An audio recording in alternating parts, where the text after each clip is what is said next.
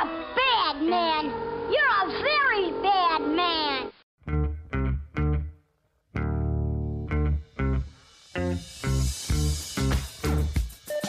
TGIF, it's Mance and Mitchell with Gary Mance and, Suzanne Mitchell. A double shot of good conversation with great guests to jumpstart your weekend. Mance and Mitchell, you're on the air. Thank you, Eric Kramer. Hi, everybody. TGIF. I'm Gary Mance. I'm Suzanne Mitchell. Together, we are Mance and Mitchell in your ears for the hour, and very happy once again to be working with bad boy Benny Mathers at the board, our producer, the Brain Trust, all in one guy. How you doing, Benny? Wow, I appreciate all that. Uh, and oh, big hug, squeezy hug to you too. I hope you guys are doing okay. I'm not sure he wants to get that close. Yeah, I know. He's got, That's why I was close. stretching it virtually to you. I- That's- I okay, see that. all right. I see what see I did Oh, there. thank All you. Benny. I don't want me no monkeypox. Come on now. Oh no! Going- and it's showing up in Florida, of course, there and uh, you know in New York and so forth. Maybe one of several topics we will touch on today, as we have our We'll very see. special guest, a hallowed member of our team from time to time, Dr. Caroline Heldman of Occidental College in Los Angeles. You, you read half her bio here. Well, actually, no. We got a real long bio. I there are to cut it bios and there are bios. I have to cut it down here so that we can actually talk to her. Dr. Caroline Heldman is the executive director of the Representation Project and chair of the Critical Theory and Social Justice Department at Occidental College in Los Angeles. Her research specializes in media, the presidency, and systems of power. Dr. Heldman has published many books, including Protest Politics in the Marketplace, Consumer Activism in the Corporate Age, Women, Power, and Politics, The Fight for Gender Equality in the United States, and Madam President, Gender and Politics on the Road to the White House. We are thrilled to be having Caroline Heldman back with us. We have many questions and she has many answers. Hello, Caroline. Good morning, good afternoon, Suzanne and Gary. Uh, so glad to see that you are healthy. Yes, yes, we're we're doing just great. So many things to talk about. oh my God. Oh my gosh, we got a list a mile long. Gary, why don't Okay. you start us off? our, our coffee time conversation, Caroline, was okay. How do we open this interview at this point in time? And I said, "Ooh, ooh, I know, I know exactly where I want Is to there go. anything going on in the news? a little here and there, as it turns out. Yes, in a campaign year, no less. Unbelievable. And yet, here's where I would like to begin, Dr. Caroline Heldman. With all of your expertise, your profundity, and your work as a professor, as a researcher, as an author, as an activist, pundit extraordinaire, with all of that, I just have to ask you, Caroline, at any point in this years long process in your professional life, did you ever really think that you would wake up one day to a post Roe America? Yes. Okay. So, a little bit of background I grew up in Washington State. I was raised Pentecostal evangelical and homeschooled, not able to cut my hair, or wear pants. So, some pretty tight rules and regulations that went along with that religion. And one of the main animating uh, factors driving the uh, life view of Pentecostal evangelical folks in my community, Assemblies of God, uh, was anti abortion. And so I, as a child, was taken to the front lines uh, outside abortion clinics with Operation Rescue and other organizations protesting uh, against women getting abortions. Uh, I will say I had an abortion as a young woman, and I was very happy to not have encountered a little me um, with a sign uh, blocking my way into an abortion clinic. I have seen this coming uh, my entire life, and I say this because I know how well organized that side is. Um, it's I have an unusual perch into that world, and I think there's two things that that uh, liberals or Democrats underestimated in this fight. Um, one is simply the organization behind it, right? Which is uh, when uh, Roe pass, passes in 1973, the Supreme Court uh, protects a woman's right to abortion through the first few trimesters. um, the uh, pro-life movement or the anti-abortion movement. I don't I, I don't like the term pro-life because that would mean you would accept and support uh, lots of, of programs for women and children uh, after they're born, but that's not the case. So let's use the term anti-abortion here. The anti-abortion folks, um, as soon as that happened, immediately um, re-strategized and realized that they had a long fight in front of them. One of the the elements of that was a media fight. They needed to convince folks about this. And this really gets to the second point that I think liberals underestimate about this. They have framed abortion as murder, they have used very manipulative um, videos. Uh, photos, they've used misleading data uh, about abortions. The number one emotion that women feel about abortions, by the way, is deep relief. Uh, this is so they have created uh, a narrative around abortion being murder uh, in ways that are very misleading and take a, a complicated issue uh, and misrepresent it, I believe. And I've been on all sides of this debate. Um, but I don't think liberals get how deeply felt that idea is, right? That this, that abortion is murder. And so put those two things together this uh, campaign to convince a uh, certain sect of the population uh, that abortion is something that it is not. And the second is a really great organizational strategy and campaign. And it's well funded because this is a cultural wedge issue. Prior to the late 1960s, uh, uh, abortion was something that both of the political parties had, you know, various stances on, but it wasn't partisan in the way it is now. Uh, the Republican Party took this and a few other culture issues and have used them as a wedge to uh, to pass policies um, that are mostly about benefiting wealthy people. If you take a kind of a, a step back and you look at this, um, the Republican Party for the last half a century has used gay marriage, has used uh, you know now trans kids, has used abortion to uh, whip people to the polls. Uh, and really, I think the long game is much more about passing, you know, legislation that protects wealthy folks. Uh, so going back to abortion, what did they do in terms of strategy? They went to the state level um, they went to state courts. They went to Congress. So they've been putting pressure on the various levers of government for the last half a century. And what ended up happening in the 2016 election, and you had me on, we talked about this. Uh, Donald Trump, uh, well, I should say, Mitch McConnell held up the appointment of Merrick Garland intentionally. Was all about abortion. And I was on all these radio and TV shows, and people were patting me on the little girling me and patting me on the head and saying that's a nice conspiracy theory. It wasn't a conspiracy theory. I know because my folks, I, I, still have, you know, am in, in contact with lots of Pentecostal evangelical folks.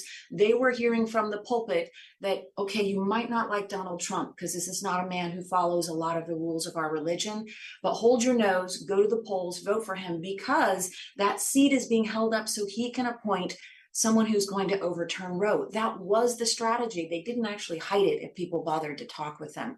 So all the stars aligned for them when Ruth Bader Ginsburg, who probably should have stepped down earlier, she doesn't step down uh, strategically, I should say. She should have stepped down earlier. Um, so all the stars aligned and then this happened. It would have happened eventually. It probably would have if it didn't happen this time around it would have happened in another decade. Because i've never seen a social movement so so centralized and so organized. And i know this is a super long response but yes i thought this would happen and i it it happened. It was either going to happen this time around or it was going to happen in the next decade Wow, thank you for that answer. And you certainly got my mental juices flowing among all of that. This is what I would like to say about it and to have you address this. I, I belonged to an organization a few decades ago, which was run by the Roberts Rules of Order. And I remember the premise of the Roberts Rules of Order is that the minority gets to be heard but the majority rules. And to me, this seems uh, you have to admire a group of people that would work for decades to get their way and have this kind of strategy, which I I'm really not sure the Democrats have. But this is a matter of the minority ruling. This is not what the majority of the people want. So now what happens to the majority? Yeah, it's a great question, Suzanne, and you're absolutely right. The Supreme Court is a minority rule branch of government. And it's actually one where checks and balances, one of our basic democratic principles, uh, simply didn't work. Because in order for checks and balances to work, the way the court is checked is that the executive branch puts up a nominee, as you know, and then the Senate confirms that person or denies that person's confirmation. If people uh, tell bald faced lies during their confirmation, the Senate can't do its job. So, for example, you see folks uh, like Susan Collins coming out and saying, I was lied to directly.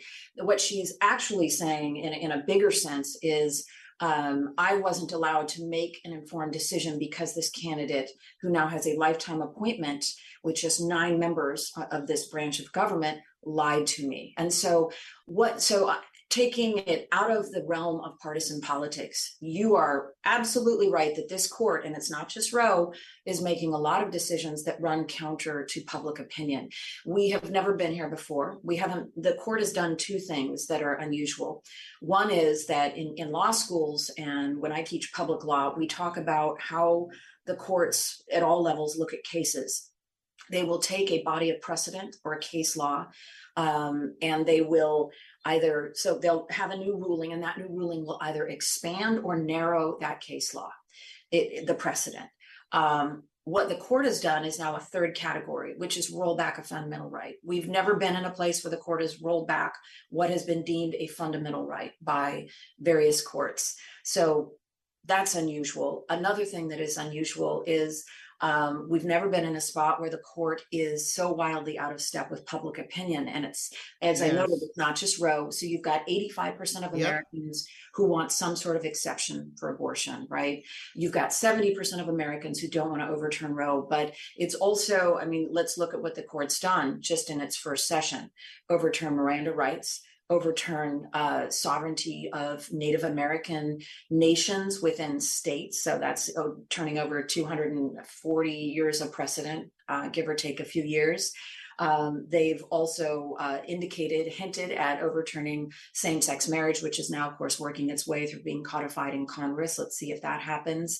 Um, they also uh, dropped the wall between church and state, both in their funding decision. Uh, they had a decision in, uh, I believe it was Maine, where they decided that uh, public monies could go to private religious institutions. And also this coach in Bremerton, Washington, the ruling that um, it didn't violate uh, the wall between church and state to have him praying before games.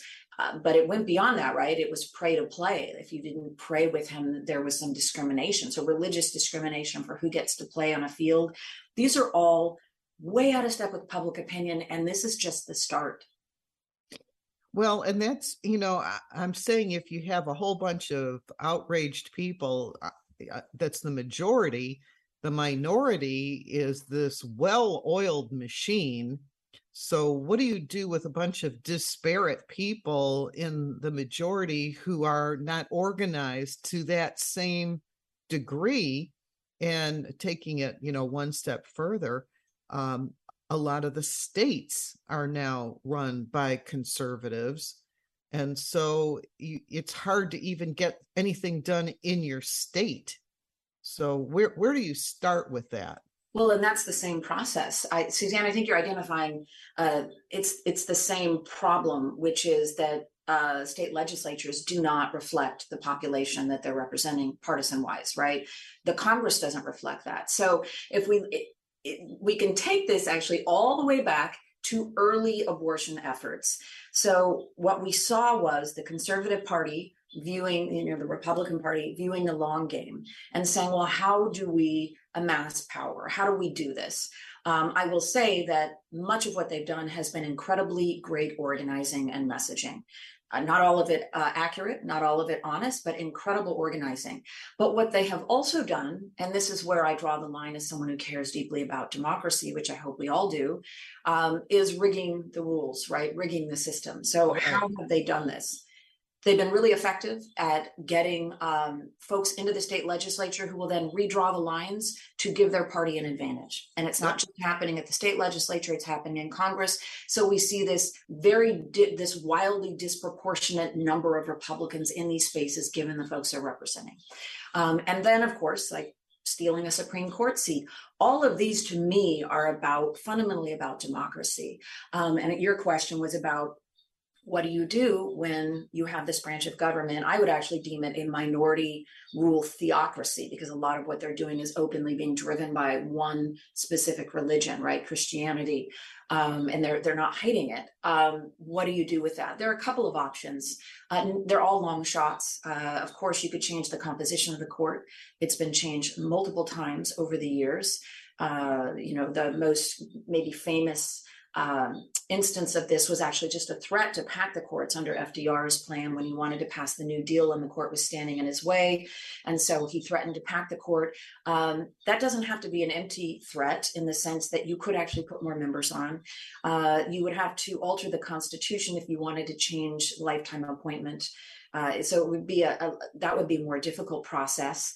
So there are some options there, but of course, um, with the the hyper partisanship in the Congress, most plans to kind of fix the, the imbalance in our democracy, the ways in which our democracy has been eroded to benefit one particular party at the expense of representation, um, those, those plans are a long shot because of the ways the system has been rigged. So I, I have lots of ideas. I don't want to be too pessimistic, but it's at this point in time, what we're going to be living in is uh, on minority rule, you know, let's call it a democracy in quotes for a while.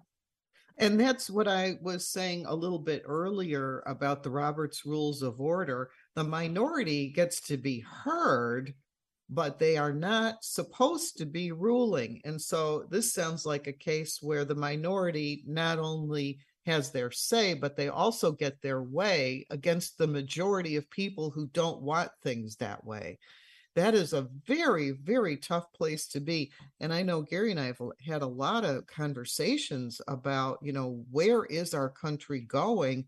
What is the next worst step that could happen? And you know are are we going to become you know a banana republic instead of a democracy? Well and in some ways maybe we're already there in terms of having uh, a branch of government openly uh, flouting public opinion. And of course, the court's not supposed to follow public opinion, but they're very purposely with this this extra seat that they have, right? They actually shouldn't have the power that they have. And I I just I remember when this was happening and Merrick Garland wasn't being considered, not even considered. Like put him up and then shoot him down. But nope, they were holding that seat so that it would be open when a Republican president came in.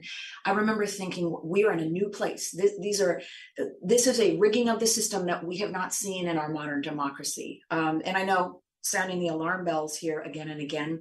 This is how it gets worse. And I think it gets worse probably pretty quickly.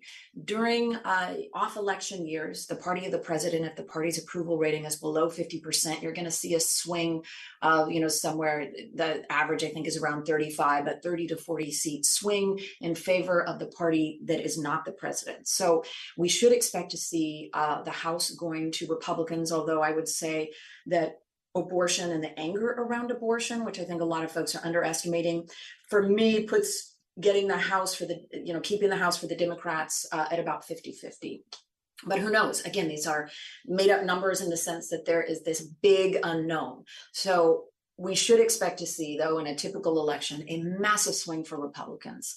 Uh, keeping the Senate is also, you know, a, push. I, I think the Republicans will probably take the House. The Senate will probably be a push or, or, close to it. So neither of the parties is able to pass legislation without abolishing the filibuster. But let's imagine this: Republicans take take the House. Uh, Republicans take the Senate by one Senate seat. They abolish the filibuster, and then you have uh, a national impos- national rollback of Roe in all 50 states uh, and the court will back that up.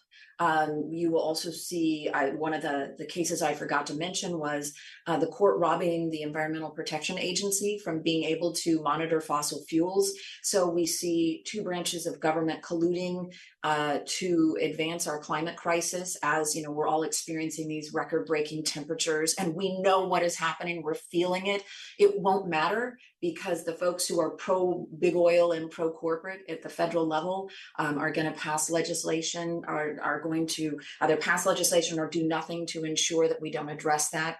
And I can only imagine what comes next, right? Uh, same-sex marriage is is iffy about you know whether or not they're going to pass that in Congress this session. They're looking at that this week and next week. Um, I would doubt it would pass at this point, but it might. It has a very slim path to victory. But we should also look at a rollback in contraception, right? Uh, this basic right to plan your family. I mean, the Republican Party is not doing much to convince me that they don't view women as breeders at the end of the day. If you want to outlaw abortion and you don't want, you know, people who get pregnant to have access to contraception and you you want to reduce abortion, the best way to do that would be contraception. But if you want to pull both of those back, you're sending a very clear message about what you think women's role is in our society or people who can get pregnant goes beyond women, of course. Um, I so I see it actually getting likely getting much worse very quickly. Okay, we're glad to pick up everybody's spirits here on a Friday. when you're a truth teller, you tell the truth. And, so much of what you say resonates with my own thinking as I've been tracking these issues, Caroline. I can tell you there, let me pivot for a moment. We've got a few minutes at least before we go to break. Suzanne and I, for us, it's appointment TV to watch the hearings, the January 6th committee. God bless them, Godspeed in their work. And yet, I must say to you, I'm going to follow this scary path because I think it's important that we recognize. And that is, as I watch this, I have the persistent feeling, Caroline, that as, as everybody says now, at the end of the day, if we do have a, a red wave, to uh, whatever proportions, and the House at any rate goes Republican, here's what's going to happen. January 6th committee will be demonized far more than it is now. Worse, it will be shut down. And let's take it to what I call an absurd extreme. Not only will it be shut down, but the people conducting the hearing in this investigation will be, if not criminalized, certainly turned into the devils who were going to be either not in office at the time, hello, Liz Cheney, etc. Uh, Adam Kinzinger is retiring. And with all of that, who's going to take the place of these people? You want Matt Gaetz, Marjorie Taylor Greene, and Lauren Boebert to have important committee assignments because that's what's going to happen. Yes. Okay. So we're just going to go full on truth telling pessimism today. I am, I'm with you, Gary. I actually think that a big part of why Democrats might have slept on Roe is that we don't properly identify the depths of problems. We just don't acknowledge it. We feel like it might be there. Um, that will absolutely happen. Uh, the work of the January 6th committee is likely to not really go anywhere anyway, and we can dive into that more deeply if if you want but i i know that as soon as uh, Republicans take control of the House, which they're slightly favored to do. Again, that big question mark with the, the anger around Roe. Um, they will immediately start investigating. They'll shut that down and they'll start investigating the investigators. And it's telling that Adam Kinzinger and uh, Liz Cheney uh, are folks who, you know, their political careers are over and they either know it or, you know, Cheney's still trying to hold on to, onto her seat. But in order to tell the truth about this threat to democracy, you have to put your career on the line. And I'll just say, this really isn't partisan. I'm, you know, barely identified with the Democratic Party because I don't, you know, I think it does a lot of pro corporate things at the expense of of everyday Americans. Uh, but if the Democratic Party was pulling these shenanigans, I would be screaming just as loudly. It's actually not about party. It's not about the divide that has emerged. For me, it's looking at the long game of history and realizing the trouble we are in with our democracy. And we don't, it's like a frog going into water. We really, it's one big chip away at a time. And we are already in severe crisis. We're in severe crisis because one set of folks who doesn't care as much about democracy has rigged the rules of the game. And they, th- this has, of course, altered the content of legislation and representation, but it's also changed whether or not our, our democracy is actually represented like fundamentally and whether we can get that back. I can recall taking civics I was in eighth grade. I took civics. This is how government works. And to the people say, well, the Democrats, well, yeah, the Republicans, single issue voters, etc. What does all that look like? I don't know because when I was in eighth grade taking civics, it happened to be in the spring of 1968. Ooh. So predictability, that's already defenestrated. It's a matter of we follow the trends and we will see how this turns out. And honestly, Caroline, I can't say in I expect that the Republicans will take the House. I'm praying that people like Herschel Walker will help the Democrats keep the Senate because of some of these candidates they're putting up.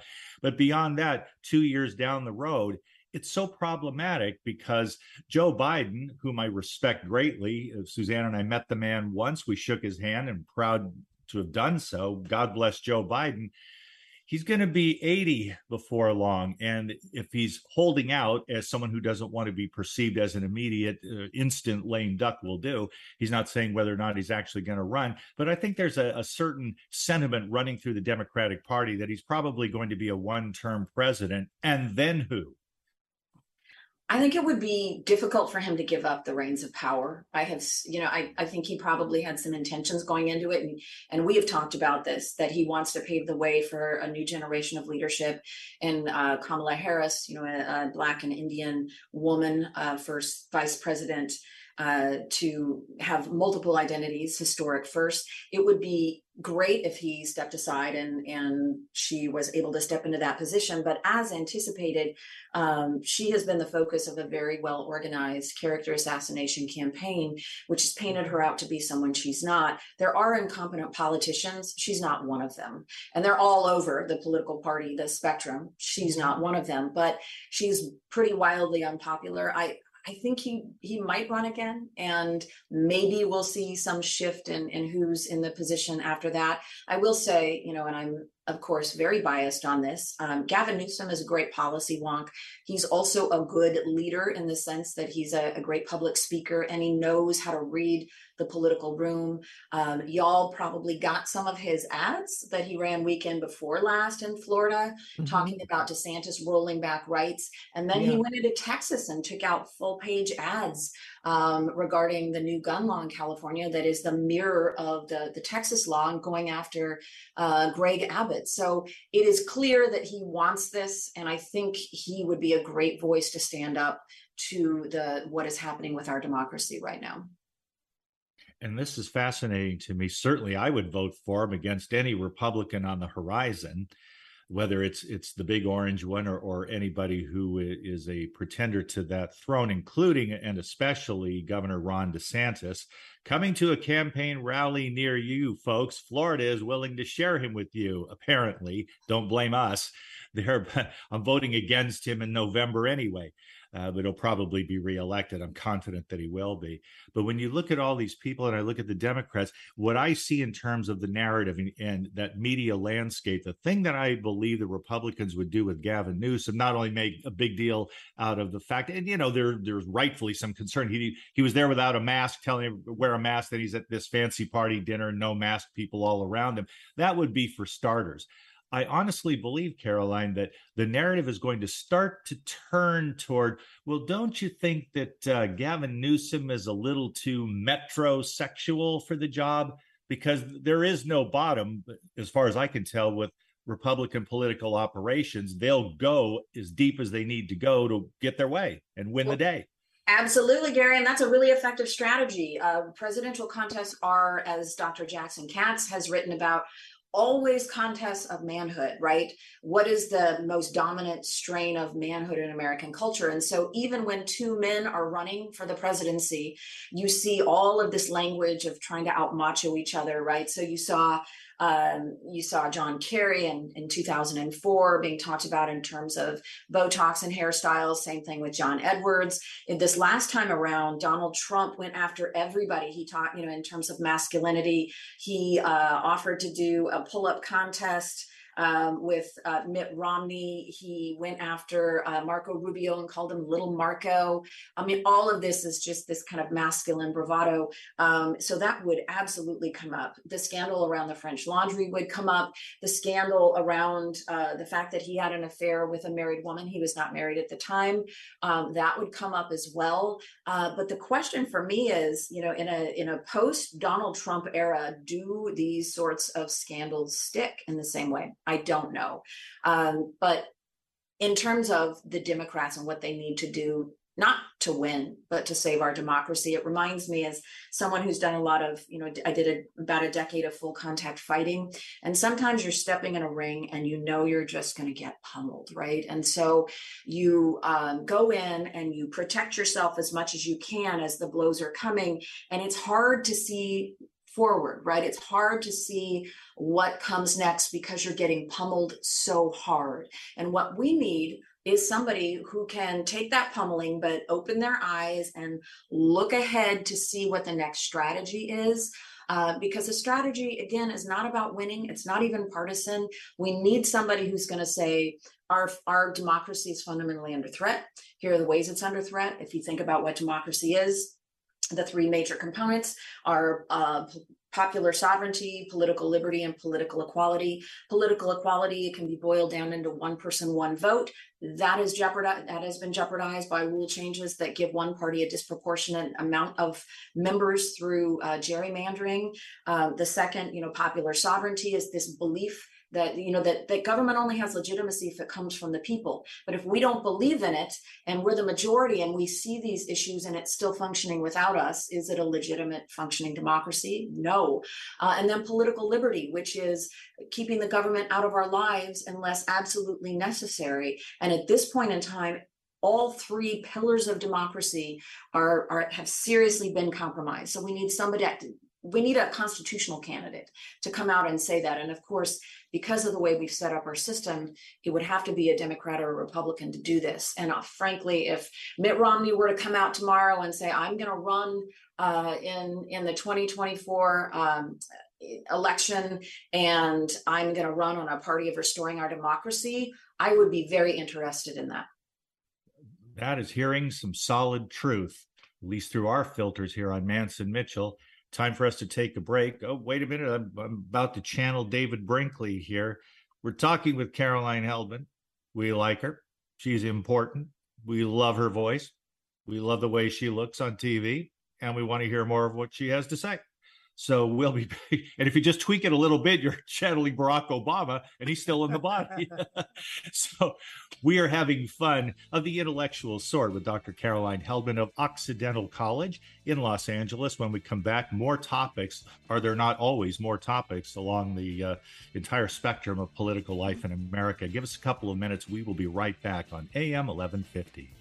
Hi, everybody. This is Anson Williams from Happy Days, and I'm so excited to tell you about American Road. It is the best car travel magazine in the world. They have the most fantastic adventures detailed in each magazine with all your itinerary. We could just jump in the car with your family and have the most fabulous adventures you've ever had in your life. Please get a copy of American Road and start your own adventure. Staying connected with Gary Mance and Suzanne Mitchell is easy. Just go to manceandmitchell.com for the latest info on topics and guests. Friend Gary Mance and Suzanne Mitchell on their Facebook pages and like the Mance and Mitchell show page at facebook.com slash Mance and Mitchell. If you're on Twitter, share a follow with Gary and Suzanne at Mance Mitchell. Join Gary and Suzanne Friday and Saturday mornings at 10 a.m. for an unusual show that covers everything from personal growth to the paranormal. Here's an amazing act. Here's a tremendous act. Here's a startling act. The amazing, the thrilling, the greatest, spectacular, incredible, exciting, wonderful, world fame, most unusual novelty act. The home of the A team of Alternative Talk is manceandmitchell.com. Heard right here on Alternative Talk 1150 AM or streaming live from your computer anywhere. Terry Loving wants to help you with your online marketing challenges right now. She has several courses she is giving away to help you get your business working for you online. Yes, giving away. WordPress websites are her specialty, yet her technical skills go way beyond that. Check out her blog at terryloving.com or email her directly at terry at terryloving.com. That's terry at terryloving.com. On Friday, Mance and Mitchell welcomed Caroline Heldman, political pundit and professor of politics, to discuss recent events from an historical perspective. On Saturday, Michael John Fierro shares his analysis of our country's numerological standing and what we can look for based on this esoteric science. Bringing you mastery and mystery since 2007. We are Mance and Mitchell, Friday and Saturday mornings at 10 on Alternative Talk, AM 1150. Like us on Facebook, facebook.com slash 1150 KKNW. Welcome back to Mance and Mitchell and our very special guest this hour, Dr. Caroline Heldman. Dr. Heldman, you have written some wonderful books. Gary and I have some of them on our shelves. Please let our listeners know uh, about your books, about um, you know how they can get in touch with you, if you have a website, anything like that. Thank you for that. Um, yeah, you can connect uh, drcarolineheldman.com uh, and purchase, I think I'm up to seven books. Uh, I have a new one coming out in September called The Sexy Lie The War on Women's Bodies and How You Can Fight Back, which is about uh, media messaging and sexual objectification and what girls and women are taught about their place in the world through that. So uh, that'll be out uh, shortly. And we also, uh, I'm working on a, a, new book on media and power that looks at the role of media in shaping our attitudes, beliefs, and behaviors. So that'll be out next year. But if you want to follow me, it's Caroline Heldman on Twitter, Instagram, uh, and Facebook and TikTok. I'm not really on TikTok, but feel free to follow me and I'll, I'll look at your videos and repost them. I will say I'm not a big fan of this Instagram um, update. Not that anyone asked, but I'm glad to hear they're maybe going to go back to, you know, focusing on photos, which is their strength. Very good. Thank you. Let me ask you, just because I have the opportunity now, Caroline, there, this is a bit of an off the wall question. It has to do with media and politics.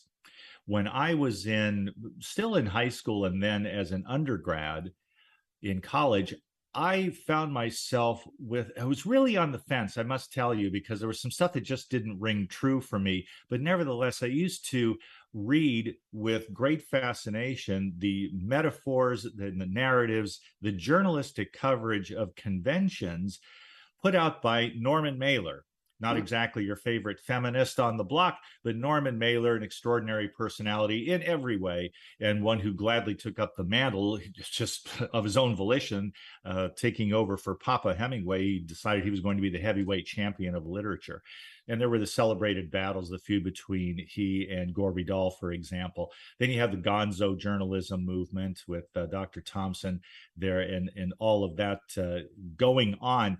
There, when you were learning to do all the things that you do, and you were amassing this corpus of knowledge and political insight, it seems like for women it could be a be and feminism was there the movement was going strong no doubt about it era big issue. But it seemed like these were very uh, tough cross currents in terms of gender gender driven politics. Who was going to be the voice of the left? Who would be the voices of the right? And who was going to dominate the media landscape in the time before Fox News, before Newsmax and Breitbart and all of those, before MSNBC. How did you find your niche to become the person that you are and to express your voice when it's a pretty crowded field just with the men?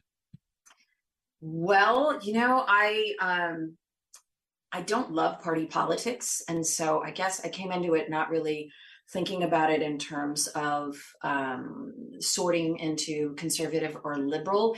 Um, I'm a way left uh, liberal with a libertarian strength, something fierce. I think a lot of Americans are are probably some version of that. Um, so I got into I was recruited to do media. I'm actually somebody who who likes to operate things behind the scenes. Um, I'm not somebody who wants or seeks attention, but I was recruited to talk about things and uh, talk about them from uh, what I'd like to think of as a data driven and, and history driven perspective. And then that ends up, you know, getting me in the in the category of being on the left. Um, it's not to say that there aren't people who are data driven and uh, historically grounded on the right. I just think they're few and far between. Um, but I actually have great disdain for for most of the partisan media establishment, whether it's on the left uh, or the right, in the sense that their goal isn't really to get to the bottom of it or understand the root problems or educate advocate. Um, at the end of the day, Fox, which you know I was over at Fox for many years um, as a political commentator, um, I can speak directly to the fact that they specifically took headlines that they set the agenda. They talked about specific issues so that they could um, shape your your opinion. And by and large, it required a very high level of misinformation. I don't love the both siderism of like Fox and MSNBC because MSNBC actually starts with something in the end, which starts with an event or a fact, and seeks to better understand it. And do they do it through a liberal perspective? Absolutely. That's not Fox's goal. So what we've had is we've had a number of news organizations like Fox, Breitbart, uh, Gateway Pundit. I, you know, probably shouldn't even say their names because then people will check them out. But their goal is to actually misinform. They're they're not starting from something and then trying to understand it from a conservative perspective. There are plenty of outlets that do that, right? I would say the Wall Street Journal, um, that is what they're doing, right? Uh, the Economist, by and large, that that's what they're doing. Um, but these new, relatively new now, I guess 30 years old outlets have come in and they're they're uh, hiding in this ecosphere uh, where they're they're actually a very different creature. And if we look at what has happened with the division in our country you can trace it to the fox effect and then that was amplified by the rise of social media. And so you have a vast swath of the electorate who is receiving a steady dose of misinformation intended to rile their emotions and their fears turn them against other americans take action all to what end to vote for policies of one party that benefit billionaires and corporations. And I know it's not that simple, but at the end of the day, it sort of is. I'm so curious about the power of a few words. Let me be hypothetical for just a moment, Caroline. Uh, what if one of the times you were on uh, Fox with uh, someone who uh, managed to enrich himself by getting fired is what it looks like to me with all the money to get rid of some people you don't want around you got to pay the millions of dollars man i'll tell you if it weren't for morals i'd get in on that action you know but if you have when you're there and you're being interviewed what is the thing they call when they run the uh, I just call it like a little uh, leaderboard of sorts. What do they? What is the technical term for when, if for example, if you're on a given show on Fox, and then uh, I'm watching you and I look at it, and what if it said something like, Heldman decrees Trump, quote, a bum. And they put that on there because there's that spin and they want to create controversy. That's what I see with all of them to some extent. But Fox News seems to have whittled that kind of thing, that propaganda, down to a science. Absolutely, their chyrons are, you know, they they're known uh, in the industry for doing precisely that. Um, I to take a step back, there are three primary ways in which media can uh, attempt to influence us, like media uh, content creators. The first is agenda setting, which is you know what what we're looking at, what we're talking about. Um, so putting things on the agenda, or specifically not putting things on the agenda. For example, Fox News not showing the January 6 hearings would be an example of agenda setting on their part. And those are the folks who need to hear these facts the most. Um, the second is uh, primary media effect um, is um, framing, and that's the the way in which you talk about a, an event um, or a topic, right? So the the frames that you bring to the table. So we can bring a liberal frame, a conservative frame. You can bring a capitalist frame. Um, there are lots of different angles you might take on a subject. And the third is priming, which are the specific um, types of uh, or specific aspects of the story that you ask the reader to focus on. So it's like a mini agenda setting. Uh, and so what we see is Fox masterfully manipulating all three of these. And as you called it, it's it's propaganda in the sense that the goal is not to inform the goal is not to educate or raise awareness. The goal is to get a, the viewers to believe a thing because that thing if they believe that and their beliefs and their attitudes are shaped by that then they're likely to take behaviors that reflect that. And it's a pretty straightforward model. Somebody is using it to um, you know really using it uh, quite masterfully at fox. And they also do another thing is they you know they they call in um, really pretty people to say these things to read it. So they i will say fox understands the optics of news in a way that the other stations simply do not. So they're able to run this propaganda machine and it looks great. And you have all these beautiful people uh, or handsome people, let's gender that, saying, you know, sharing this information. And um, they're not necessarily experts. In fact, at the end of the day, by and large, those two things tend to not go together, but it doesn't matter because you're, you're just, you have a personality who reaches your audience and says these things, but really the message is centralized. And I'll say this because I worked on a lot of different shows there. The message that comes down, the framing, the priming, the agenda setting, it's coming from all of them. All of the teams are using the same tools. Um, so to, to kind of wrap up media effects, media does not tell us what to think, but it does tell us what to think about and how to think about it how they're shaping shaping news and shaping views. And what i also noticed caroline is that and this was true of the uh the late rush limbaugh el rushbo there he was the one that kind of set the table and showed everybody how you do it. Never uh, reason had no place at the table with a guy like Rush Limbaugh, and I don't see it having much of a chance on Fox News because on the right, it seems to me that the prime imperative and the directive that follows throughout all these news and propaganda outlets is keep the viewers but not just keep them keep them dissatisfied keep them in a state of unaddressed grievance so that whenever they watch they're getting fired up because they always for some unexplained reason keep getting left behind in america. That's the phrase we've been left behind yeah, it's uh, what we call aggrieved entitlement. it's the idea that you are entitled to certain things um, sh- simply by based upon your identity. You have a birthright to various things, and when those things don't happen, you're very aggrieved uh, about it. And this is the you know this is Trump's playbook um, the fact that we elect our first black president and then immediately after that we elect a man who's tapping into aggrieved entitlement who was the head of the birther movement those two things are intimately connected um, we have seen aggrieved entitlement kind of brought to the surface by various politicians um, over many years, but we've never seen it so intensely brought out. Um, I mean, it, it, that is Trump's message, right? Um, and who are these folks? Well, these are by and large uh, white white folks, um, men, uh, folks who have resources, who believe that you know they they want. If you look at the slogan uh, "Make America Great Again," which actually has has its origins as a KKK slogan, we don't talk about that. Um, but what they're what they're calling for is a return you know when, when was america great? They're calling for a return to an america where women and people of color uh, did not have the power that they have now. So as one kind of silver lining of this is anytime uh, the social order fundamentally shifts and it is fundamentally shifting now. Um, we are seeing more women more people of color in positions of power. We're seeing traditionally marginalized group groups making progress because that progress is real and because it actually fundamentally shifts the social order, uh, we are seeing a, a, lot of pushback against that. We're seeing a backlash against that. And how is that coming out? It's coming out through aggrieved entitlement. And, you know, Republicans are, are really good at playing upon fear and using emotional politics. Democrats try to speak to the mind and provide facts and figures and policy and data. Uh, and it just doesn't, it cannot counter the emotional fear that comes from believing that a society is shifting in ways that leave you behind.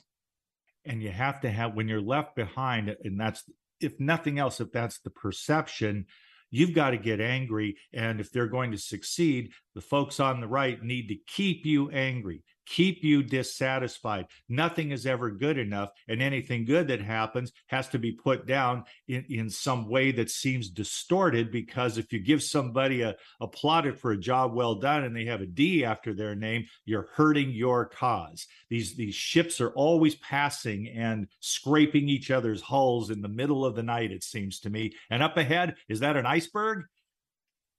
You know, Gary, that's a great that's a great analogy or metaphor, right? Um, it's I have deep grief over um, where we are, and I know, as I've mentioned, you know, a lot of Trump folks. Those are my people. It's where I grew up. There's a, a the little town I grew up in um, has a lot of, you know, the birthplace of Patriot Prayer has a lot of uh, white supremacists, has a lot of folks who are are um, you know violently pro-Trump, I would say, and it's important to to point out that uh, two things that have happened in the Republican Party um, since Trump's ascension. Um, one is that uh, the great replacement theory or the white replacement theory that was being espoused in Charlottesville with the khakis and the, the tiki torches, uh, you know, you will not replace us, the Jews will not replace us, this ridiculous conspiracy theory that the Jews are uh, trying to get uh, marginalized groups, women, people of color into positions of power, right? So it's it, white supremacy at its finest, right? overtly white supremacy. Um, that theory is now held by 70% of the Republican Party. So it's moved from the the uh, overt white supremacy, the tiki torches, the murder of Heather Heyer in Charlottesville, to now being a mainstream part of the Republican Party. And the second thing that is even more fearful, um, I think, is is the action behind it, which is that one in three Republicans believe that violence may be necessary uh, in politics. And so you put those two things together. Um, I have watched so many friends and family members go down this rabbit hole of fear, as you point out, and online sources give you a steady stream of that. Um, there's no easy fix. We would need to regulate social media companies the way that we, we regulate other big utilities because they are playing a massive role in this. They are as we know from internal reports, uh, Facebook and other big companies are monetizing fear politics because that's what gets the clicks and the eyeballs and makes the money. So we have this, uh, you know, this capitalist uh, neutral system of social media being used in a profoundly uh, damaging way to our democracy in order to make money. And so it it's a big fix. It's a long term fix. Um, and I again have have deep grief over watching the effects of the propaganda on so many people I love. It was interesting thinking about um, the conservatives being so angry all the time. And and I was thinking, you know, other than an occasional um, Elizabeth Warren or Bernie Sanders, you don't see a lot of that same anger on the uh, Democratic side. And then last night we were watching the news and we saw Jon Stewart, who was enraged about the Republicans that would not vote the benefits for um, the the veterans who had been exposed to stuff that was killing their lungs and killing them. And um, and boy, was he on a tear. And, and I thought, ah, isn't that interesting? You know, Democrats yelling and screaming and, you know, maybe we need a little bit more of that on the other side instead of being so passive. Well, Suzanne, it's definitely happening in my circles with Roe. Um, there are a lot of really angry women uh, around this. And I, I, went to a Republican, uh, a function with a lot of Republican women right after Roe was overturned. There was also anger there. And granted, I'm in California, so that's not representative of Republican women, but it there, I think we might be our anger levels may be going up as it's clear that the majority doesn't rule in the United States.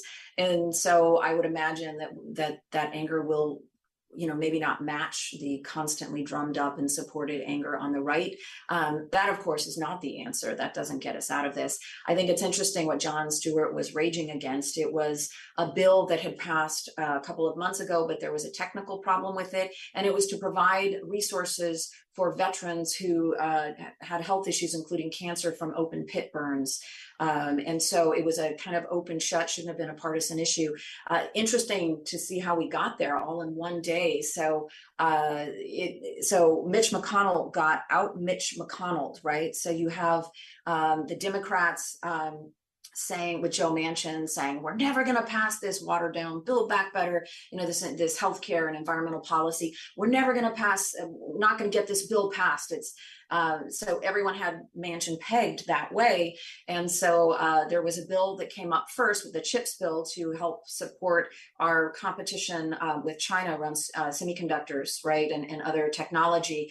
Uh, so the Republicans said, we will vote on this, but we assume that you're going to, but that's only if you vote no on this, this watered down Build Back Better bill. And so Manchin goes in, so they get the Republican votes on the CHIPS bill check.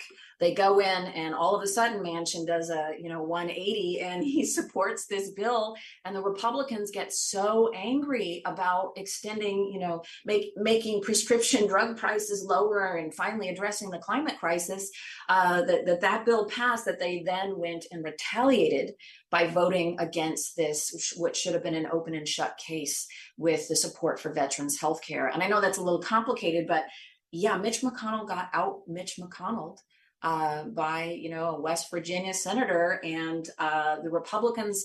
It looks like their revenge will go even further. They're now planning to maybe take down, uh, you know, not the Senate. Uh, same-sex marriage protections that passed in the House, but they're now in jeopardy in the Senate because they are so angry about the passage of this environmental legislation and healthcare legislation taking the vote, however, they will be on record, which is, I think, going to be somewhat useful in the midterm elections. Absolutely. At, at what they're for and what they are not for. And uh, it's important here because uh, we've got Val Demings running against Marco Rubio in Florida, and Marco's one of those people that doesn't even show up for work, but he does like getting his paycheck. so you know, it would be great if if we could capture that seat. And uh, even though the odds don't look good, you know, I'm hoping with some of these crazy votes that they can capitalize on that. As the late John McCain used to say, make them famous. Make Someone who's already famous and welcome at our table anytime, Dr. Caroline Heldman. Thank you so much, Thank my you. friend. We'll talk again. Always a pleasure. Thank you. All right. We hope that you have a wonderful weekend, everybody. 1 p.m. out there in the Pacific. Trip Talk. Enjoy that. We'll be back tomorrow, 10 a.m. Pacific and 1150kknw.com with another edition of Mance and Mitchell. Have yourselves a great weekend, everyone.